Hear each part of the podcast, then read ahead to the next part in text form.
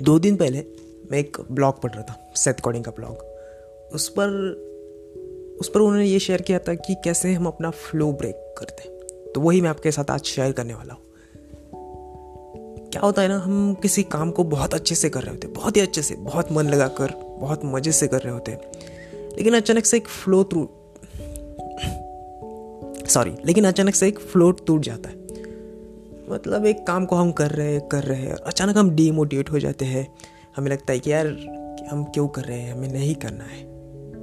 और और इसका सबसे बड़ा जो रीज़न है ना, वो है नंबर्स मैं आपको एक एग्जांपल के साथ समझता क्या होता है कि हम एक अच्छा काम कर रहे होते हैं। मैं खुद का एग्ज़ाम्पल देता हूँ ओके देखो, मैं वीडियोस बनाता हूँ ओके मैं एक कंटेंट क्रिएटर हूँ। हम वीडियोस बनाते रहते हैं।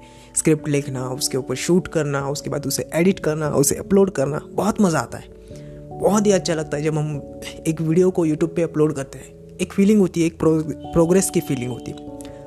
लेकिन ये एक फ्लो होता है। हर रोज़ स्क्रिप्ट लिखो, उसके बाद उसे शूट करो, उसके बाद उसे एडिट करो, उसके बाद उसे अपलोड करो। ये हर रोज़ चलता रहता है। बहुत मज़ा आता है। लेकिन ये एक, ये जो फ्लो है ना, ये उस बत, उस वक्त टूटता है जब हम एनालिटिक्स देखते हैं।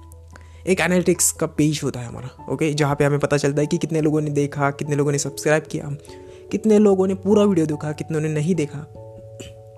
तो ये सारी चीज़ें ना, बहुत अच्छी लगती स्टार्टिंग में। बट जब एनालिटिक्स देखते हैं ना तो जो नंबर्स देखते हैं ना, उसके बाद वो फ्लो टूट जाता है, उसके बाद डीमोटिवेशन होता है। एक ऐसा लगता है कि यार, हमने इतनी मेहनत कर रहे हैं। स्टार्ट जब बना रहे होते, तब कोई प्रॉब्लम नहीं होती।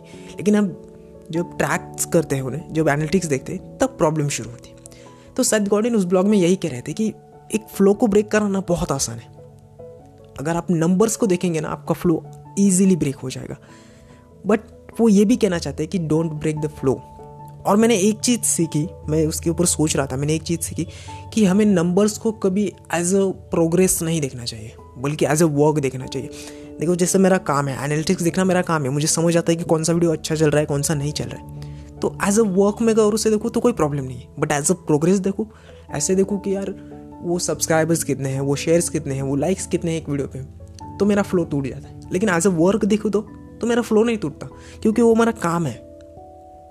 Right right? तो मैं यही आपको समझाने की कोशिश कर रहा हूँ कि यार don't break the flow by the numbers देखो, ये जो प्रॉब्लम असल में शुरू होती है ना, मुझे ऐसा लगता है इट्स माई पर्सनल ओपिनियन कि यार स्कूलिंग से ही हमारी ये प्रॉब्लम शुरू होती है। स्कूल में हमें बताया जाता है कि यार नंबर्स जितने अच्छे नंबर्स उतने अच्छे तुम। बट असल में ऐसा नहीं है। द फैक्ट इज़ कि आप कितना अच्छे से काम करते हो, इससे आपकी प्रोग्रेस डिफाइन होती है। इससे आपका फ्लो डिफाइन होता है। अपने काम को एक फ्लो में जब आप करते हो ना तो उसे करते जाओ, उसे नंबर्स की वजह से ब्रेक मत करो।